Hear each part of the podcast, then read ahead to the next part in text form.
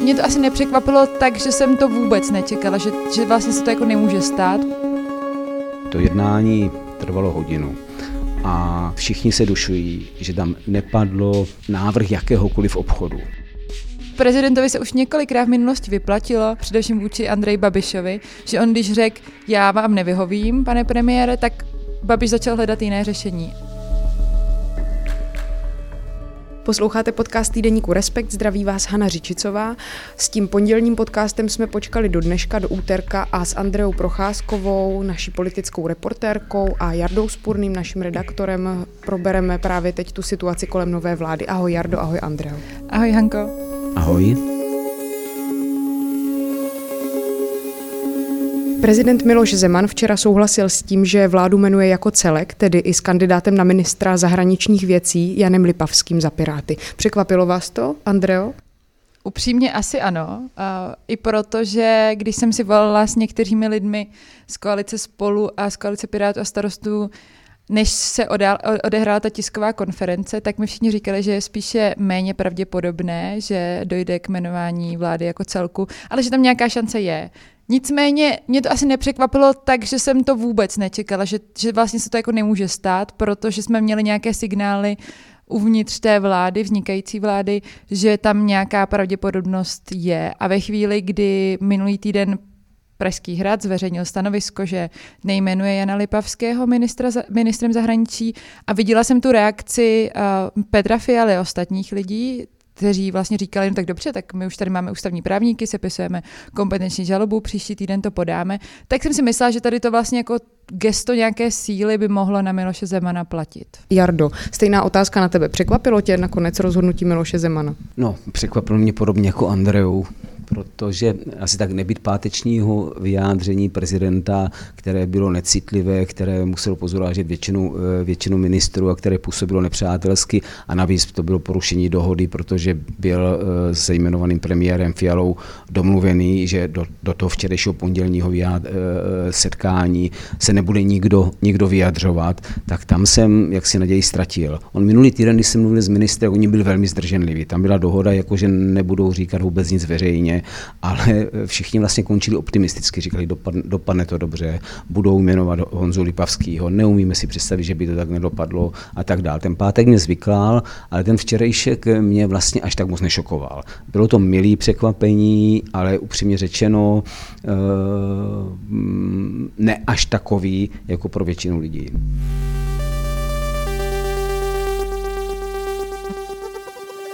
Ještě otázka na tebe. Já rozumím tomu, že teď se možná dopustím takové menší spekulace, ale mohl ten designovaný premiér a předseda ODS Petr Fiala prezidentu Miloši Zemanovi slíbit třeba něco na oplátku v uvozovkách, nebo by se podle vás ničeho takového dopustit určitě nemohl? Nebo jak si vlastně vysvětlujete to rozhodnutí Miloše Zemana? Tak samozřejmě úplně první otázka potom, když Miloš Zeman změnil názor po té, co se ostře, ostře vyjádřil, tak asi každého musel napadnout, co teda premiér, co premiér prezidentovi slíbil za to. Eh, já jsem mluvil s některými lidmi, on to nechce zatím veřejně nikdo, eh, nikdo komentovat a myslím si, že do chvíle, než bude eh, jmenována vláda, že nikdo nic oficiálně neřekne, ale já jsem mluvil s některými lidmi, kteří jak si byli při přípravách Petra Fialy a kteří mají nějaké informace z toho jednání. To jednání trvalo hodinu a všichni se dušují, že tam nepadlo jakýkoliv návrh jakéhokoliv obchodu, výměnného obchodu, například e, odvolání šéfa BIS Michala Koudelku, který leží e, prezidentovi v žaludku, nebo jakékoliv jmén, jiné jméno, nebo jakýkoliv požadavek prezidenta, že by chtěl někoho někam jmenovat, třeba na ústavní soud, kde se teď uvolní jedno jméno, nebo je, je tu spor, nebo spor, bude se jmenovat eh, šéf nejvyššího správního soudu a tak dále. Všichni tvrdí, že nic takového tam e, nepadlo. Že vlastně to jedná jednání proběhlo v duchu. A tady ten obchod už si můžeme představit. Proběhlo v duchu, kdy uh, premiér Fiala prezidentovi sdělil, uh, já jsem ochotný jít do kompetenčního sporu, aniž byste jmenoval tu vládu. Ta věc je tak zásadní, že se musí jednou provždy uh, rozhodnout. Ale co držíte v rukou vy? Čeho chcete dosáhnout vy, pane prezidente? Vy nemáte v ruce vládu. Nemáte v ruce sněmovnu, senát, ústavní soud, nic. A pokud půjdete do toho sporu, tak ho prohrajete. A od března až do konce mandátu nevím, jestli tahle slova, eh, slova Petr Fiala použil, ale něco takového tam bylo. Prostě od příštího března až do konce svého mandátu tam budete jako kůl v plotě. Budete tam sám, nikdo se váma nebude, eh, nikdo se váma nebude komunikovat. A myslím, že si prezident uvědomil, že ve hře jsou pořád nějaký personální, připravují se nebo připravují se, musí přijít personální změny v některých institucích ze zákona, třeba, třeba v, v nejvyšší kontrolní úřad a tak dál. A prezident Zeman tam má přece jenom lidi, který, který má rád. Já nedokážu posudit, jestli, jestli mu ty lidi šli na ruku nebo nešli, nešli na ruku a že si tady tuhle situaci, situaci uvědomil. Takže to byl, pokud to byl obchod, tak to byl celkem, celkem já to slovo nerad používám, ale eh, celkem geniální obchod eh, designovaného jmenovaného premiéra Petra Fialy s prezidentem, kterého v podstatě odkázal do jeho mezí a kterému řekl, tady tohle jsou vaše možnosti, a vy, pokud s náma budete chtít jednat, pokud budete chtít jednat se Senátem, pokud budete chtít cokoliv od toho, tak musíte vyjít vstříc, jinak se s váma už nikdo nikdy nebude bavit. To mi vlastně připadá docela legrační, že musí někdo prezidentovi vysvětlovat, jaké jsou jeho pravomoce v parlamentní demokracii, ale ty chceš na to ještě reagovat. No vlastně na to, co jsi teď řekla, je to, co řekl Jarda. Já totiž jsem vnímala to páteční prohlášení jako test uh, Fialovy vlády ve smyslu toho, jak moc oni jsou odvážní právě vůči tomu prezidentovi jít či nejít. Protože prezidentovi se už několikrát v minulosti vyplatilo vůči uh, Bouslavovi Sobotky, Sobotkovi trochu, ale především vůči Andrej Babišovi, že on když řekl, já vám nevyhovím, pane premiére, tak Babiš začal hledat jiné řešení. A, a takže ani nedošlo vlastně k tomu, že se tady sepisovala kompetenční žaloba. A ve chvíli, kdy podle mě jako Zeman tuší, že je, hraje tu slabší kartu, že vlastně možná tak jeden, dva právníci z celé České republiky říkají, že možná by uspěl, jinak většina, drtivá většina těch právníků říká, že by neměl šanci, že prostě by ústavní soud nakonec stejně rozhodl ve prospěch premiéra. A, a když vlastně Petr Fiala má většinu ve sněmovně, má postavenou vládu, tam mluví poměrně jednotně, aspoň jako oficiálně. Nevypadá to ani, že se jako drolili na tom, že teda Jan Lipavský by tam nemusel být, či musel být, byla tam nějaký jako jasná dohoda. A, a ve chvíli, kdy tohle jako ukázal taktikovi Miloši Zemanovi, tak já si myslím, že on ani neměl jako na výběr. On samozřejmě je rád, že tam Petr Fiala řekl, že si pan prezident výhrady ponechal, že debata byla tvrdá, ale vlastně do určité míry mě to právě tahle, tahle reakce na to, kdy Petr Fiala nejen, že brání svoji vládu, ale on brání přesně ten systém, ten ústavní systém, kdy jako prezident má mít jako moderační roli ve chvíli, kdy je nějaký spor, nebo není přesně jasná většina, ale tohle ten případ není a zvlášť, když se ocitáme prostě v covidové pandemii, růst ener- cen energií a všeho možného. A, a to si myslím, že nakonec byla vlastně neúnosná kombinace pro Miloše Zemana, aby mohl říct, dobře, tak já jedno jméno kvůli čtyřem nebo pěti absurdním bodům, které, které zveřejnili, vlastně nejmenuju.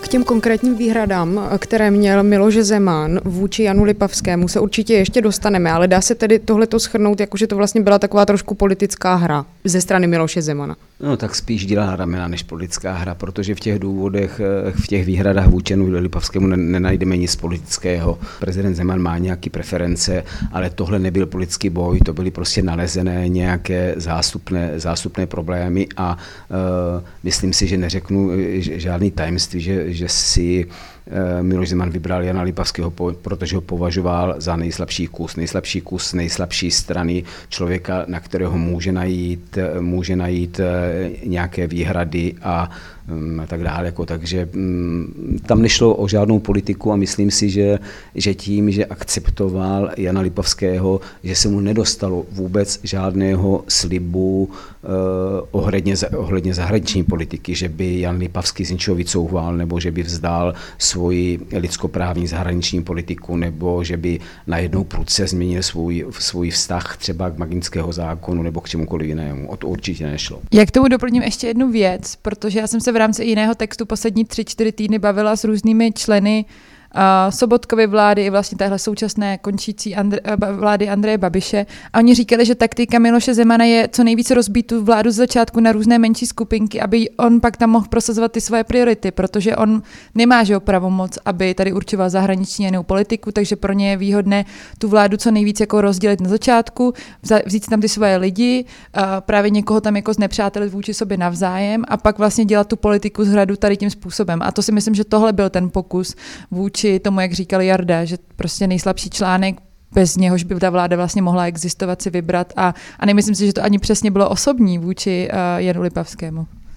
Mně už to vlastně připomíná trošku nějakou jeho americkou telenovelu, spíš než pokus o sestavování vlády. Ale když se tedy podíváme na ty konkrétní výhrady, tak prezident Miloš Zeman mluví o tom, že Jan Lipavský má podle něj nedostatečné vzdělání, že jeho bakalářský titul zkrátka na eh, tu nejvyšší diplomatickou funkci prostě nestačí. Potom taky mluvil o jeho vlažných vztazích eh, k Vyšegrádu a nebo taky k Izraeli. No tak, eh, jak jsem říkal, byly to v podstatě zástupné argumenty. Já jsem se s Janem Lipavským ve své práci setkal, eh, setkal mnohokrát. Byl to velmi výrazný poslanec, který dělal, eh, který dělal věci, o kterých, se, o kterých jsem psal. Měl jsem možnost poznat jeho názor, měl jsem po, možnost poznat jeho, jeho fundovanost. Je pravda, že on je rozvážný, na druhou stranu eh, byl opravdu patřil mezi tahouny, mezi tahouny vyloučení Rusů a Číňanů z toho tendru odukovaný, ale nejen tady v tom, já už jsem tady zmínil Magnického zákon, což je velmi, velmi eh, důležitý, eh, důležitý zákon, který se dá využívat vůči, vůči Rusku. To je taky pro, protagonistou. Myslím si, že ten člověk to má, eh, ten člověk, že Jan Lipavský to má v hlavě uspořádaný a že ve skutečnosti není tou, tou slabou, slabou stránkou té vlády. Navíc samozřejmě tím, že evropskou politiku Eh, tam bude, eh, tam bude dělat eh, Mikuláš Bek, tak bude mít trošku, trošku volnější pole. Samozřejmě je otázka, je otázka té v, V4. Myslím si, že pro ruské vztahy prezidenta Zemana by se mohly dnes tak nějak spoléhat na, na maďarského premiéra Orbána a že by mohl chtít, aby Česko maďarské vztahy, které za, za Andreje Babišem jak si někam směřovali k, k užšímu, k užšímu vztahu, tak aby, aby to pokračovalo. A samozřejmě Jan Lipavský patří mezi lidi, kteří by to Maďarsko zbližovali. Ale myslím si, že tohle bude jedna z věcí, na které bude eh, prezident Zeman v budoucnosti tlačit. Já taky souhlasím s tím, že jako Jan Lipavský byl určitě výrazný pirátský poslanec ve sněmovně a táhl nějaká témata, právě jako kontra proti dejme tomu té většině ve sněmovně, ať už to bylo KSČM, SPD, ale vlastně do určité míry i hnutí, ano, ale i vůči tomu Pražskému hradu. Takže kdyby Pražský hrad měl podle mě doopravdy napsat, co mu vadilo, tak to bylo spíš to, že kritizoval Martina Nejedlého a to, že má diplomatický pas, ačkoliv nemá žádnou oficiální funkci, to, že Pražský hrad má blízký vztahy s Ruskem nebo s Čínou, respektive chce je mít, to tam samozřejmě není, protože to jsou jako věci, kterým se podle mě ani ten Pražský hrad nechce sám hlásit, ale ta podstata toho sporu je jinde. On, no, my si tady můžeme povídat o tom, co nám vadí nejen Lipavském, to, že je třeba poměrně mladý a vlastně bude poprvé do té funkce jako spousta těch ministrů, takže my tak trochu netušíme, co se s nima v těch funkcích jo, může stát. To je, to je prostě jako věc, se kterou je potřeba počítat, ale prezidentovi je vlastně jako nic do toho, jaké kvality má pre, ministr, protože je to odpovědnost premiéra a nakonec on ponese důsledky za to, jestli má kvalitní kandidáty nebo ne. V tu chvíli prezident může mít jakékoliv výhrady, může je klidně i jako akcentovat, ale tam to končí a neměl by kvůli svým výhradám vlastně jako mluvit do toho finálního seznamu premiéra.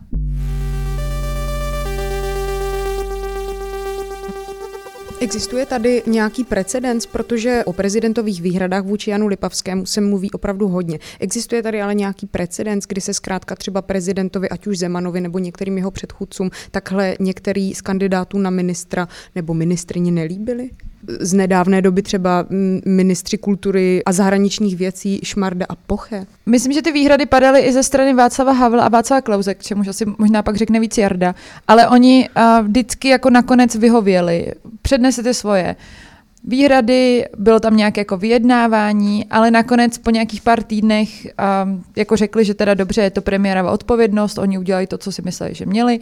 A i to si myslím, že do určité míry jako hraniční, ale my jsme měli vždycky prezidenty silné osobnosti, tak a vlastně jsem to do určité míry chápala, že to chtějí říct a že tam chtějí něco jako ovlivnit, ale vždycky ustoupili, když ten premiér zatím stál.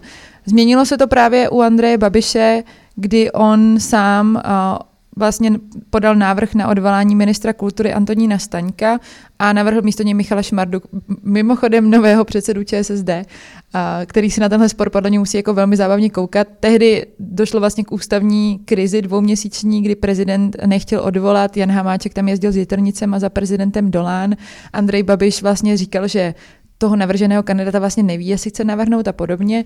A předtím to právě bylo i s ministrem zahraničí, kdy původně tam měl být kandidát uh, pražské ČSSD Poche a nakonec uh, tam skončil Tomáš Petříček, protože prezident měl problém. Ale tam je důležité říct, že ani v jednom tom případě nedošlo k tomu, že by premiér Andrej Babiš i vůbec jako zmínil tu kompetenční žalobu. On, on jsem samozřejmě o tom mluvila, on, on nikdy neřekl, že ji vlastně jako podá a rovnou už dával prezidentovi alternativy, protože i důležité říct, že měl menšinovou vládu, takže ve sněmovně vlastně byl podpořen komunisty, což byli spojenci prezidenta Zemana, takže tam hrozilo, že on ztratí tu vládu. Byla to jako jiná situace, ale i když se koukneme do těch devadesátek a přelomu století, tak tady jsme úplně v bezprecedentní situaci v tom, jak vážná ta společenská situace je. Přesně a tak, chvíli... protože nebyla by to jenom ústavní krize, Přesně. ale máme tady covidovou pandemii, energetickou mhm. krizi, máme tady inflační krizi. A vidíme, že vláda Andreje Babiše vlastně už nechce moc vládnout, respektive oni říkají, že samozřejmě vládnou, ale Andrej Babiš teď pojede tento týden na Evropský summit a už se původně počítalo s tím, že tam pojede Petr Fiala a Andrej Babiš tam vážně jako moc nechce jet. Už vlastně měl připravený, jak to předají a v tom je to jako zvláštní, že jako psychologicky Andrej Babiš podle mě už nemá pocit, že tady vládne a bude dělat tady nějaké jako nepopulární rozhodnutí, protože by mu to mohlo uškodit do budoucna, ale formálně má tu odpovědnost a tady s těmi ministry, kteří ještě nejsou ani jmenovaní, se vlastně nakládá už s aktuálními ministry a oni se mají vyjadřovat k těm věcem. Jo. Takže tady, ta, tady to vákuum je podle mě složitý pro všechny. Jardo? No, já nemůžu než, než doplnit, co říkala, eh, co říkala Andra. Jako asi nemá smysl eh, si, vzpomínat na někdejší spory eh, a rozebírat někdejší spory Václava Havla s Milošem Zemanem konkrétně, teda jak, jak, jako s premiérem Václav Havel tehdy akceptoval tu vládu. Bylo to tak. A, a pokud jde o tu, o tu současnou, současnou situaci, my opravdu nejsme, my opravdu nejsme v akademickém ústavním sporu, abychom si počkali na výsledek a pak prostě řekli, tak podívejte se, pane prezidente, ústavní soud říká tady tohle a, a jednejte. Ta situace někam běží, je zásadní a vláda by, měla roz, vláda by měla rozhodovat. A pak je tu ještě jedna věc. On Miloš Zeman s Andrejem Babišem byli považováni a byli spojenci. Andrej Babiš Miloši Zemanovi eh, šel hodně na ruku, ale ta situace se změnila. Eh, známe Miloše Zemana. A Andrej Babiš udělal celkem zásadní chybu, že ho teď to řeknu v uvozovkách pohřbil. Že v okamžiku, kdy, kdy se ocitl ve vážném stavu prezident v nemocnici, tak eh, Andrej Babiš vyzval vyzval Vratislava Mináře, kancléře, k odstoupení. A to se nesmírně prezidenta dotklo, eh, protože to je jeho pravomoc a Andrej Babiš tady udělal politický krok, eh, kterým si prezidenta znepřátelil. To znamená, že vlastně on ten prezident nemá ani tu současnou vládu a uvědomuje si, že ta současná vláda je v jakémsi stavu, ve kterém není schopna prosadit vůbec nic a eh, to byla taky jedna, jedna z těch věcí, která ho údajně přes, přesvědčila, protože rozpočet, tady svůj rozpočet vláda Andreje Babiše nemá kde prosadit, nemá ve sněmovně dost lidí, nemá kde prosadit ani další svý, svý projekty a bylo by to opravdu nesmyslné a tohle všechno, veškeré škody, které by se staly, by padly především na hlavu Miloše Zemana, protože on by byl tou stopkou, která by vlastně bránila politickému řešení, eh, aktivitám těch budoucích eh, ministrů a tak dále. A myslím si, že tohle, eh, že tohle všechno si Miloš Zeman, Zeman uvědomil a ale asi mu ani nic jiného, nic jiného v tenhle okamžik nezbývalo, protože Tady zásadní, zásadní otázka, co by dosáhl tím, kdyby Jana Lipavského nejmenoval. Vůbec nic, kromě Asi by jenom naplnil pár novinových titulků, bych no. řekla. No. Takže v pátek nás čeká jmenování nové vlády. Může nás tady ještě něco překvapit? No, u Miloše Zemana nás vždycky může něco překvapit. Tam si člověk není stoprocentně jistý, ale tentokrát jsem přesvědčený, že od pátku budeme mít novou, novou vládu. Má to být tak, že v pátek bude jmenována a dokonce v sobotu eh, ministři přeberou okamžitě své, své, své rezorty, své kanceláře a měli by začít pracovat. Tam je ještě zajímavé to, že vlastně to bude také bez jednoho ministra, protože minister zemědělství, respektive kandidát na ministra zemědělství Zdeněk Nekula má covid. Takže se teď vymýšlelo, jak to vlastně jako udělat, aby se dal objektivně jmenovat. A... Můžou mu dát tu prezidentovu kukaň. Eh, no, jako myslím, že to nefunguje bohužel obou straně, takže nakonec vymysleli to, že to podle mě dočasně bude uh, zastavat Marian Jurečka a že potom se to uh, předá. Takže Maria, Marian Jurečka bude tento dvojediný ministr, takže jde trochu ve šlépějích Karla Havlíčka, který, uh, jak říká, neví, co bude dělat se svým časem, až skončí na těch ministerstvech. Ale zajímavé je, že třeba na úřadu vlády už mají tři týdny zbaleno všechno v krabicích, ten kabinet Andreje Babiše, takže tam si myslím, že se těší, až to předají. A ten pátek bude zajímavý proto, protože oni z toho jmenování půjdou právě na na tu Strakovku, kde se setká premiér Fiala, který už bude mít vládu a končící premiér Andrej Babiš, předají si tam různé věci. Asi tam bude i nějaké jako gesto vůči Petru Fialovi, který tam teď připravují. Takže to možná bude i takový jako hezký symbolický zakončení tohohle roku, který jsme poslední dva a půl měsíce strávili sporem o kandidáta na ministra zahraničí, aby jsme nakonec zjistili, že je vlastně jako všechno v pořádku. A já bych to vlastně ukončil ještě vzpomínku na Andreje Babiše, protože když byl Andrej Babiš na posledním samitu, tak bývá zvykem, že s odcházejícím premiérem se eh, Evropská, eh, Evropská komise loučí, tam se na to nějak pozapomnělo, nebo možná mu to udělali na schvál, protože on tam neměl nejlepší pozici, tak se možná Andrej Babiš teď na tom středečním samitu dočká i toho oficiálního rozloučení s Evropskou komisí, protože situace už je naprosto jasná a i Evropská komise si, myslím, celkem jasně od včerejška uvědomuje, jak jsou karty tady u nás rozdány. Tak děkuju. Děkuju, ahoj. Ahoj. thank you